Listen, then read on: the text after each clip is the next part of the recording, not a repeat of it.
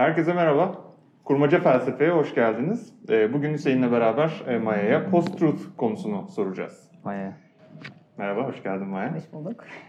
Ee, Öncelikle post-truth'un bir tanımından başlayalım. Ee, Daha sonra da e, bunu nasıl daha e, iyi anlarız ve özellikle somut örneklerle nasıl ele alabiliriz? Biraz bunlardan konuşacağız. Ee, Post-truth'u e, Oxford Sözlüğü şu şekilde e, tanımlıyor. E, Nesnel olgular e, ya da nesnel e, bilgilerin e, kamusal fikri yönlendirmede e, duygulara veyahut da e, kişisel inançlara e, nazaran daha az e, söz sahibi olduğu bir e, durumu tarif ediyoruz post-truth dediğimizde. E, bu post-truth'u Maya nasıl daha iyi e, anlarız? Günümüz felsefe jargonunda nasıl açıklanıyor bunlar? Biraz bundan bahsederek başlayabiliriz. Tamam hadi başlayalım o zaman. Ee, şimdi hakikat sonrası da diyoruz değil mi? Post-truth için. Bu kelimeyi de kullanıyoruz. E, benim şimdi burada yani bugün için aslında biraz deşmek istediğim, konuşmak istediğim, sizler, sizlerle de konuşmak istiyorum aslında.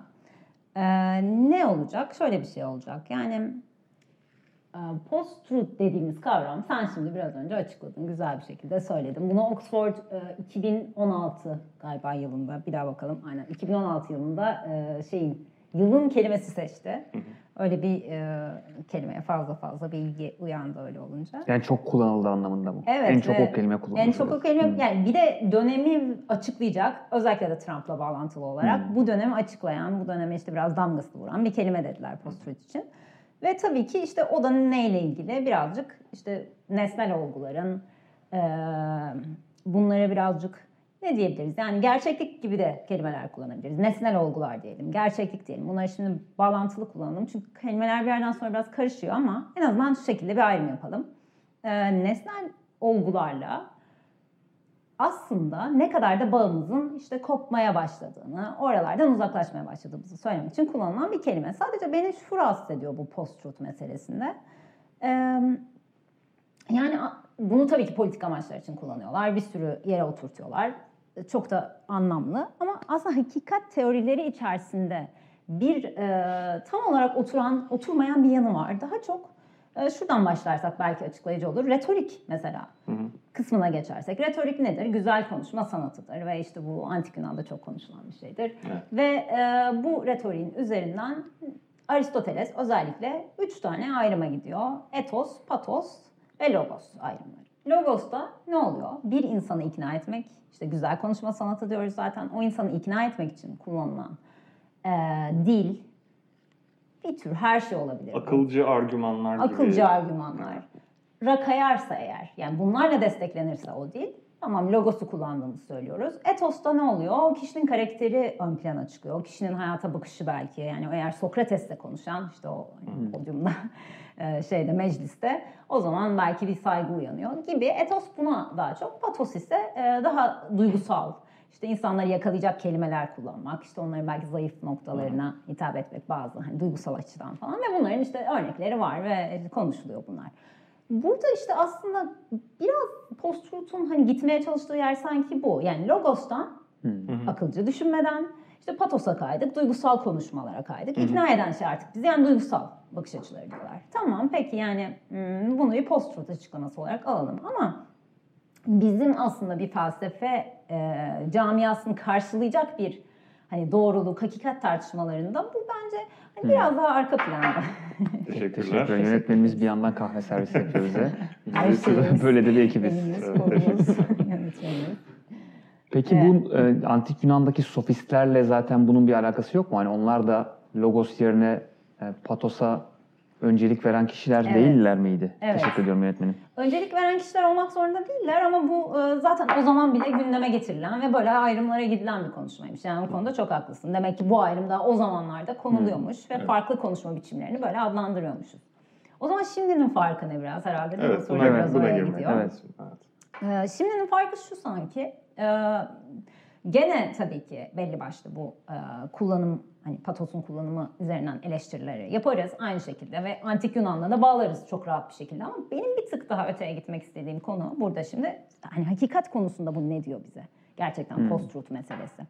Şimdi o zaman daha doğrusu yani gün, günümüzde çağımızdaki bu mesele hakikatle nasıl e, örtüşebilir veya ne diyebiliriz bunun hakkında? Post-truth demektense ben şöyle bir şey düşündüm. Şimdi bir de doğruluk teorileri var. Onları da bir düşünelim hızlıca. Hmm, en çok kullandığımız doğruluk teorisi aslında uygunluk teorisi dediğimiz. Evet. Yani correspondence teori diye işte bilinen çoğu zaman bu uygunluk. Ne demek bu? Şu demek. Dış gerçek, gene olgu, e, dışarıdaki nesnel olgu. Orada bir şey var ve ben aslında kendi e, bunlar genelde de dilsel tartışmalara bir yerden sonra e, dönmek zorunda. Hmm. Çünkü ben doğru bir şey diyorum dediğimde aslında bir dilsel bir cümlemi e, veya bir düşüncemi destekliyorum gibi bir e, orası da zorlu tartışmanın bir dilsel yönü var yani aslında.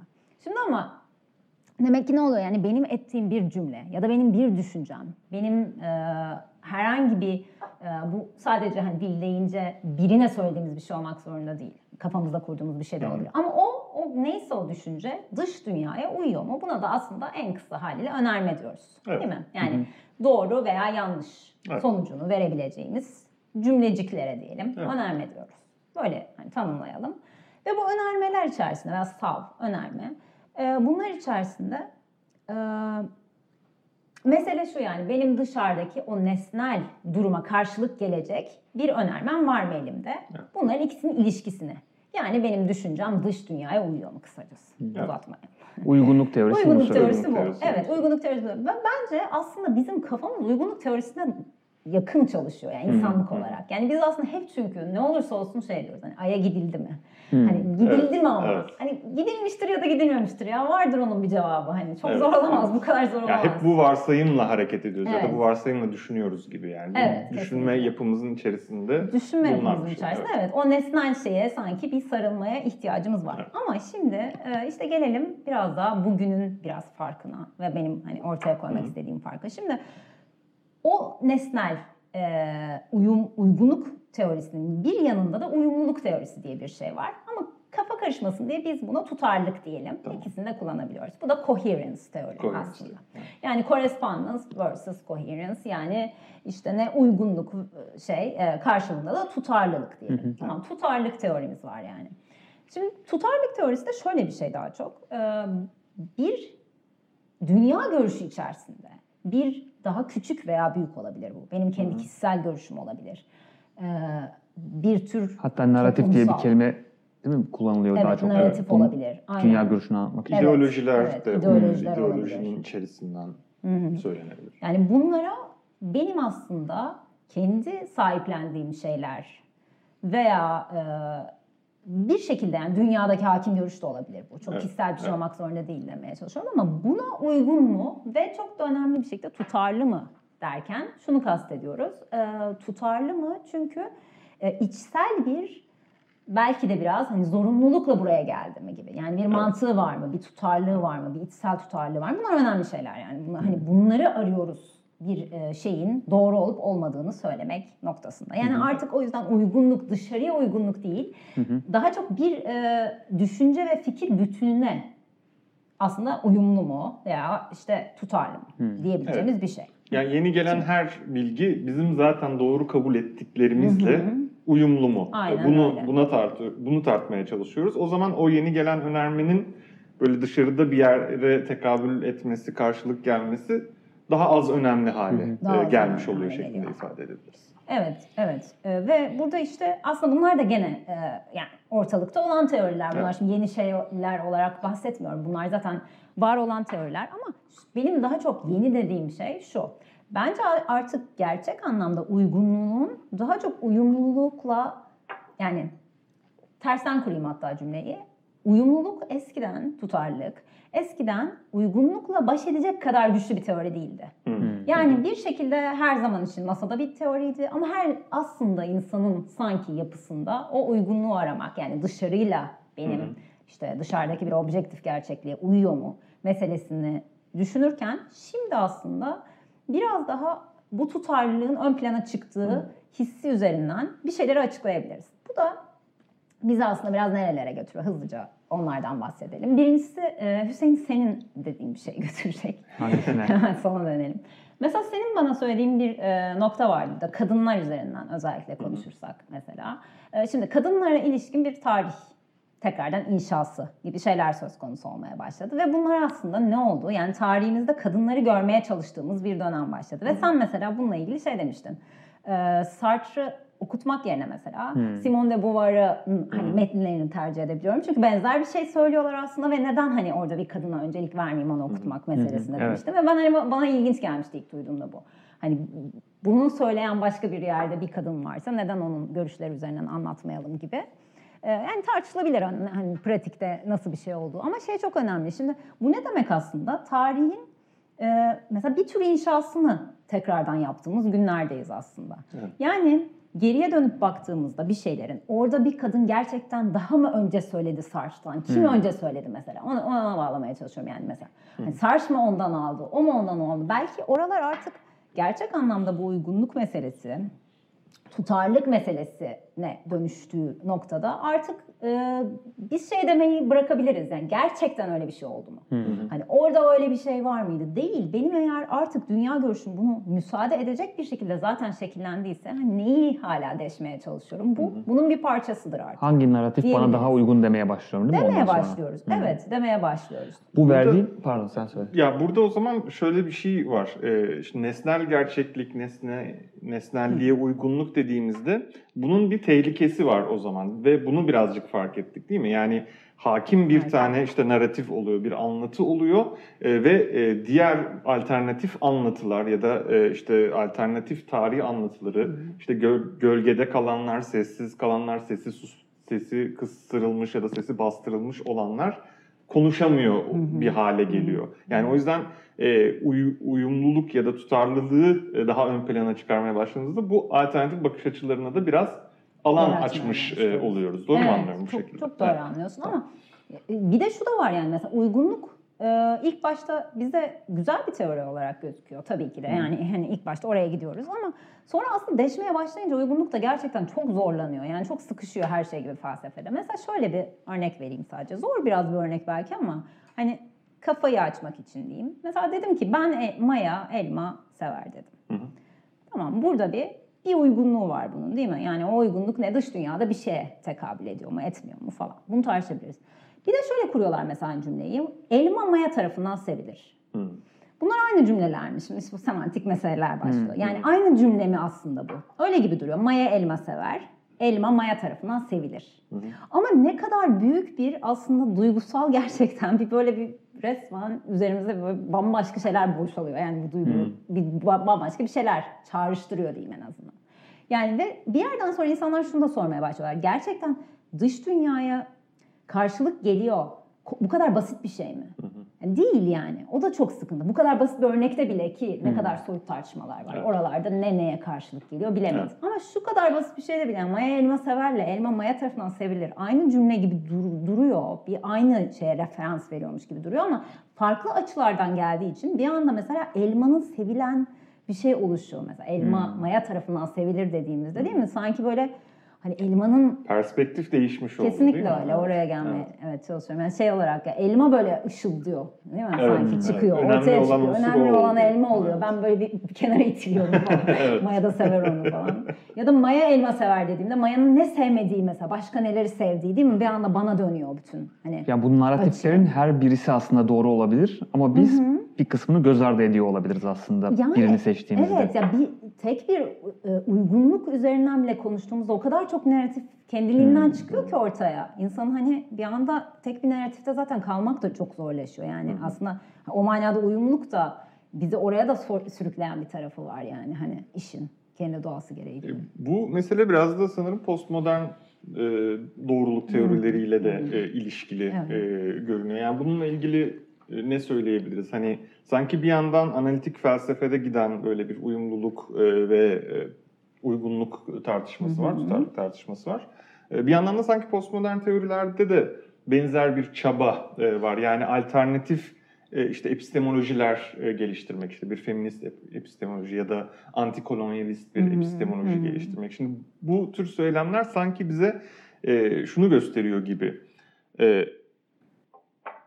Tek bir e, hakikatte diretmek, tek bir doğru söyleme yolu olduğunda diretmek gerçekten başka perspektifleri dışarıda bırakabiliyor. Yani dolayısıyla e, bu konuda belki bir esneklik sağlanması lazım. Ama bunun tehlikeleri de yok mu? Hmm, E, evet. Bunu biraz sormak istedim ben aslında. Evet. Hani e, çünkü çok fazla e, öbür yön yani bütün bir sürü e, alternatife, bir sürü bakış açısına izin verdiğimizde bu sefer e, kabul etmek istemeyeceğimiz, belki e, bulunmasını istemeyeceğimiz ya da söylenmesini istemeyeceğimiz şeylere de e, izin vermemiz gerekiyor gibi bir durum da ortaya çıkıyor. Yani bunun, bu problem nasıl çözülür sence? Hı hı. Ya da Ee, çözülür mü? Evet evet. Çözülmek çok- zorunda evet, da değil evet, yani. yani. Zaten hani ya da en büyük problem belki olarak bir hani Evet. ko- ko- koymamız gerekiyor ki zaten hani koyuluyor. İşte postmodernizm eleştirilerinde hani everything goes kelimesiyle şey yapan hani her şey olur mu? Her şeye okey miyiz gibi böyle bir e, mesele var. Tabii ki bunun da işte o yüzden belki iç tutarlık gibi e, yani tutarlı daha doğrusu iç tutarlık belki e, cılız bir kelime oldu. Mantıksal bir tutarlık gibi belki biraz mesela kavramları düşünebiliriz. İşte orada Hegel geliyor biraz akla. Ve Hegel'in mesela kurduğu şeyde Hegel'i de böyle bir tutarlık e, felsefecisi yani tutarlılık üzerinden hakikati, doğruluğu anlamaya çalışan biri olarak konumlandırabiliriz. Ve e, orada e, mesela şöyle bir örnekle hani biraz açıklamaya çalışayım. E, Ömer Albayrak'ın verdiği bir örnekti bu. E, ve daha doğrusu yani Ömer Hoca'nın e, şeyinde konuşmasında şuraya değinmişti. İşte İsa'nın bir tarihsel figür olarak yaşayıp yaşamadığı hakkında sorular sorulduğunda işte ve sol Hegel'le sağ Hegel bu konuda hani kendi içinde uzlaşmaya çalıştığında aslında Ömer Hoca diyordu ki yani çok anlamsız bir soru Hegel için. Çünkü İsa bir kere zaten tarihsel sahneye düştüyse yani onun tamamen oradaki zaten gerçekliği hatta öyle bir gerçeklik ki yani bütün tarihi değiştirmiş biri. Yani daha gerçek bir şey olamaz hani Evet. İsa'dan Yani gibi düşünce bir yapısını zaten değiştiriyor. Evet, ve yani zaten ondan etkisini önemli ne var? hissettiğimiz bir şey zaten o. O yüzden Hı hı. evet. Evet yani Hegel için zaten bütün olay o düşünce yapısını değiştiren şey olduğu için hani gene bir kez daha hani kadın figürler gibi yani orada yaşadı mı yaşamadı mı gerçekten onu o mu kaleme aldı. Mesele artık oralardan onlar biraz şey kaçıyor. E, işin özünü kaçırmak gibi bile kaçabiliyor yani böyle bir noktada. Şu- şunu söyleyeceğim yani o soruna geleceğim aslında da.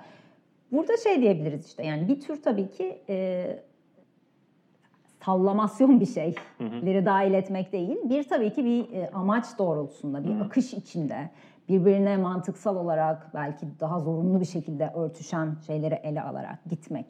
E, bir hani bir kurtuluş olabilir bu böyle hani havadan her şeyi katmaktan. Bir de şöyle bir şey var tabii. Bunun gene en büyük meselesi belki hani ahlakta biraz düğümleniyor. Yani ahlakta, Evet. adalette böyle kavramları ne Evet. yapacağız? Belki oradan mesela Rashomon filmiyle ilgili Tabii, biraz evet, konuşabiliriz hep beraber. Mesela gelecek şu da önemli değil mi? Orada yani İsa'nın gerçekten olup olmadığından ziyade onun tarihi değiştirmesi önemli falan diyoruz ya. İşte Ay'a gidildi mi tartışmasını da zaten örnek vermiştin daha önce. Ay'a gidilip gidilmemiş olması yani bu bir tartışma açtı ve e, gidildiği üzerinden geliştirdiğimiz bir işte anlayış oluştu ve bir tarih oluştu. Ama ya gidilmediyse sorusu hala makul bir soru değil mi bizim için? Yani uygunluk teorisi bize Ay'a gidilip gidilmediğine dair bir şey e, bulmamız gerektiğini söylüyor değil mi? Yani gerçekten ya gidildi ya da gidilmedi. Bir gerçek var orada. Gidildi ya da gidilmedi. Halbuki tutarlılık teorisi gidildiğine dair tutarlı bir hikaye sunduğumuzda ne olduğunu, gidilmediğine dair tutarlı bir hikaye sunduğumuzda ne olduğunu söylüyor. Biz bir tane bu hikayelerden bir tanesi seçtik. Gidildiğine dair bir gidildiğine dair bir hikaye üzerinden e, yaşadık bugüne kadar. Hala diğer diğer teoriyi komplo teorisi deyip küçümsedik. Evet. Ama bir yandan da ya gidilmediyse sorusu hala önemli değil mi bizim, bizim için? Yani o uygunluk teorisinin bizi yönlendirdiği yeri hep böyle bir akılda tutmak gerekiyor sanki orada.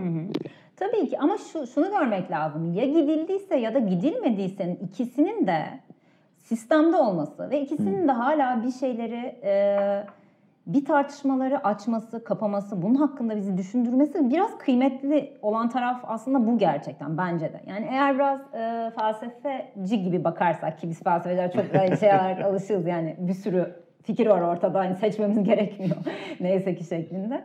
Ya biraz aslında bence oraya oynayan bir durum bu. Şunu demek istiyorum. Ee, gidildi veya gidilmedi. Gerçekten ne önemi var? Şunla şöyle önemleri var değil mi? Yani şu, şu önemi var. Hani gidildiyse bizim buradan çıkarımlarımız oldu. Evet. Bunlarla ilgili bir sürü işte bilimsel bir şeyler söyleyebiliyoruz. Gidilmediyse de bambaşka şeyler söyleyebilirdik. Mesela işte politik olarak bizi ne kadar yanılttıklarıyla ilgili bambaşka bir konuşmalar yapardık, söylemler çıkartırdık. Yani bu iki söylem de aslında kendince bir yol izliyor sanki ve e, bir şeyler katıyor yani o sahneye. Şimdi bunların ikisinin de aslında yan yana belki düşündürücü bir şekilde hani yan yana durması, paralel olarak gelişmesi de o kadar kötü de olmayabilir. Zenginlik açısından diyorum. Ama şu önemli tabii hangisini benimsiyorsan onun bir sonuçları olacak. Bir yerlere gidiyor o düşünce. Sen de o düşünceyle beraber bir yerlere gideceksin. Bu manada evet. Dolayısıyla bir yerde tutmak lazım yine de o düşünceyi. Kesinlikle yani bir şeyleri sahiplenmek lazım muhakkak. Hani en azından öyle söyleyebiliriz ama alternatiflerin e, var olması konusunda ne yapmalıyız? Orada bilmiyorum yani. belki evet. aya gidilip gidilmemesi burada daha hafif bir konu bile gibi bile kalıyor ama esas daha ciddi e, bir İnsan nokta mesela yaşamı. o da o da tabii ki çok ciddi de e, esas mesela günümüzde e, en e, çarpıcı bir şekilde Covid meselesini de Hı, görüyoruz. yani, yani. Yani işte aşılar, çip mi takılıyor, Aynen. işte bilmem ne mi oluyor, bizim bilgilerimiz mi alıyor? Yani Hı hani hı. e, hani buraya kadar gidersek o zaman e, sanki teorilerin tamamı kendi içine çöküyormuş gibi bir duruma e, gidiyoruz. Evet. Yani o çökmeyi engelleyecek de bir kriter de lazım ama bir yandan da alternatif anlatıların zenginliğini de e, taşıyabilmek gerekiyor. Yani demek ki orada yine yani özellikle ahlak veya sosyallik alanında e, bir tür kriterler ortaya koyabilmemiz gerekiyor demek. Yani bizim işimizde zaten böyle bir iş muhtemelen. E, şimdi bu bu kriterler e, ne olabilir? Buradaki zorluklar bizi e, burada nasıl zorluklar bizi bekliyor? Belki bunları e, örnekler üzerinden e, anlatabiliriz. Yani işte Rashomon ya da Last Duel. Bu bu filmlerin karakteristik özelliği hani e, bir olguyu diyelim e, farklı perspektiflerden e, ele almaları ve her perspektifinde kendince bazı doğruları var. E, şimdi biz burada e, uygunluk e, yani aklımız böyle çalışıyor dediğimiz için yani uygunluk teorisinden aslında bir şeyler oldu. E, yani orada gerçekten olmuş bir şey var diye düşünüyoruz ama e, bir yandan şöyle bir problem de var. Perspektifler haricinde gerçekliğe bir erişimimiz yok. Yani her gerçeklik yorumu, her gerçeklik açıklaması zorunlu olarak bir perspektiften yapılmak zorunda. Şimdi o zaman bir perspektifi diğerinden daha iyi, daha benimsenilesi ya da daha faydalı kılacak olan şey e, ne olabilir sormak gerekiyor belki Evet, de. Bunu belki filmler üzerinden bence. e, şey evet filme de güzel. Yani filmleri de bu arada bir bahsedelim şey olarak. Hı hı. Hani e, bir e, işte Rashomon'dan biraz bahsedeceğiz mesela. İşte Rashomon Kurosawa'nın filmi, Akira Kurosawa'nın filmi ve 1950 yapımı. E, siyah beyaz bir ormanda geçtiği için ve siyah beyaz olduğu için epey karışık e, bir görsellik içermesiyle Evet, beraber. Ama çok güzel. güzel Belki de kasıtlı bir kasıtlı seçim o. seçim. Yani hani evet, muğlak bırakması. Şimdi Evet. söyledikçe her şey kasıtlı gibi Evet, geliyor. evet. Sen söyledikçe ben de şu an çok Güzel. kasıtlı olduğuna çok ikna oldum Kesin, yani. kesin öyle. evet. Ve e, Last Will'da işte beraber hani hı. tam da şimdi aslında ortaya çıkan ve ikimizin de izlemiş olduğu ve Evet, evet. aslında zaten Kursava'ya da açıkta göndermesi Kesinlikle, de evet, olan yani evet. hani benzetildiği bir yerde var. E, ve ikisi de ayrı aslında bir zenginlik katıyor. İkisinde de şey var senin de anlattığın gibi fa- farklı perspektiflerden bir olay anlatılıyor. Yani ve e, Şimdi oradan bir başlayayım aslında. Yani çok da şey olmak istemiyorum. Filmleri de hani e, açık etmek istemiyorum. Spoiler yandan. vermeden. Tabii, vermek spoiler vermeden Ama ama o, o olsun. cümlede mutlaka geçmeli değil mi? Her videoda bir spoiler ver- verip spoiler uyarısı olsun Evet. falan. Evet, olsun. Yönetmen şeye koysun bir tane. Videonun Evet, bu kısmını spoiler son- alert diye şey yapalım. Son Duello ya da işte Last Duel filminde e, e, şeyin Ridley Scott'ın e, Evet. geçen senenin herhalde filmi bu ve güzel çok çok da hakikaten hoş bir film. Şu oluyor yani senin söylediğin şeye bağlayacağım. Neredeyse aynı, kare kare aynı şeyi izliyoruz Evet, aslında. evet. Yani o, o bence daha da etkileyici. Rashomon'da Evet. biraz o kadar değil mesela. Rashomon'da bayağı hikaye değişiyor. Evet, evet. Ama Last Will'da şey etkisi de ilginç geldi bana. Yani kare kare aynı şeyi izliyoruz. Sadece ifadeler değişiyor Evet, mesela. evet. Yüzdeki ifadeler değişiyor. İşte biri hani işte bir, Evet, kadın duygusu. mesela kadının. adamı öptüğünde bir gülümsüyor, diğerinde bir Diğerinde, çekiniyor gibi evet, böyle çekiniyor. çok güzel. Hmm. On, ya oyuncular da çok başarılı Çok- bunun bu farklılıkları Çok güzel ve çok gerçekten. uzun zaman paralel bir şekilde Evet. hikaye yani hakikaten sen de kalıyorsun bir an. Hani öyle Evet. mi gelişecek böyle mi gelişecek? Ya bir yere kadar çok beraber taşıyor hikayeyi. Evet. O çok hoştu bence. Rashomon'da tam öyle değil. Rashomon biraz daha bütün Evet, bayağı fark- perspektifler birbirinden farklılaşıyor, farklı. doğru, Epey doğru. farklı. Ama orada da şu ilginç yani işte dört kişi bir cinayet anlatıyor Rashomon'da. Ee, üç kişi cinayete zaten hani karışan kişiler bir de tamamen işte dışarıdan bir gözlemci gibi onun daha objektif olduğunu düşünme eğilimindeyiz Evet, ama evet. film böyle sonunda o da bir hani ters köşe yapıyor orada da bize. Ve dört ayrı şekilde izliyoruz, dinliyoruz ve dört şeyde de tabii aslında gene belki tartışmamızın en başından gelen noktaya geliyor. Ahlak ve e, erdemler üzerinden Evet. aslında değişiyor hikaye. Yani herkes kendi erdemini parlatmaya çalışıyor. Ve biraz da aslında belki e, işte Japon kültüründeki o farklı işte bir samuray var. Samurayın erdemi nedir? İşte hani onun aslında hikayesi tam o erdemi parlatacak bir şey. Zaten en sonunda harakiriyle kendini öldürüyor falan.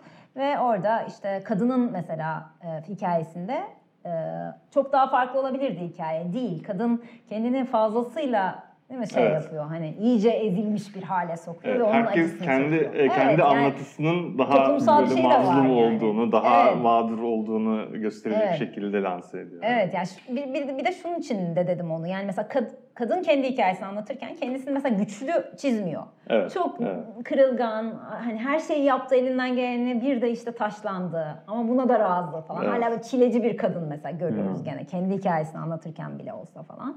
Ya oradaki gene e, toplumun da gözündeki değerlere bir kez daha. Bir de en komik şey var yani ölen kişi e, nin ruhuyla da Evet, hikaye onun perspektifinden Evet o da de, şey e, bir izliyoruz. medyum çağrılıyor ve medyum işte ölen kişiyi Hmm. uyandırıp şey onun şeyinden kanalından bir de onun hikayesini dinliyoruz. Ölen kişi yalan söyler mi deniliyor. O da Evet. çok başka bir Bambaşka yerden. bir tartışma. O epey yalan söylüyormuş gibi duruyor çok falan zengin hikayesi iyice şey.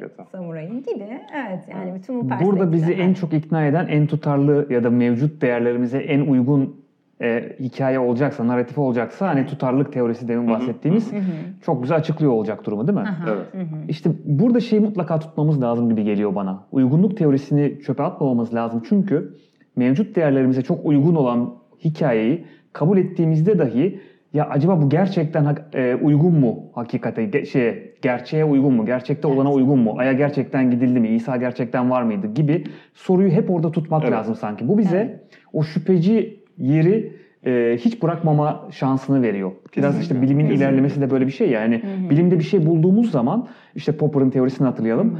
Teori ispatlandı demiyoruz da güçlendirildi diyoruz. Evet. İşte corroborated diyorlar ya İngilizce'de.